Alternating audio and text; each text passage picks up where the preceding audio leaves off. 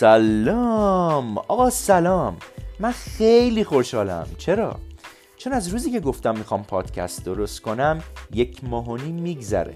اون موقع نمی‌تونستم درست کنم چون اعصاب و حالش نداشتم ولی الان دارم. پس درست می‌کنم. می‌خوام یک محیط صمیمی درست کنم که توش راجع به همه چیز حرف بزنم. بعضی شبا قصه بگم.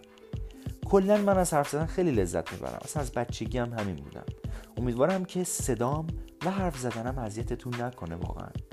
مرسی از همه کسایی که منو ساپورت می‌کنن. مرسی از همه کسایی که صدا میشنون. مرسی از همه کسایی که به من اعتماد می‌کنن و به هم محبت دارن. واقعا نمی‌دونم چجوری جبران کنم محبتتون اینجاش آهنگی غمناک بپخش بریم که داشته باشیم.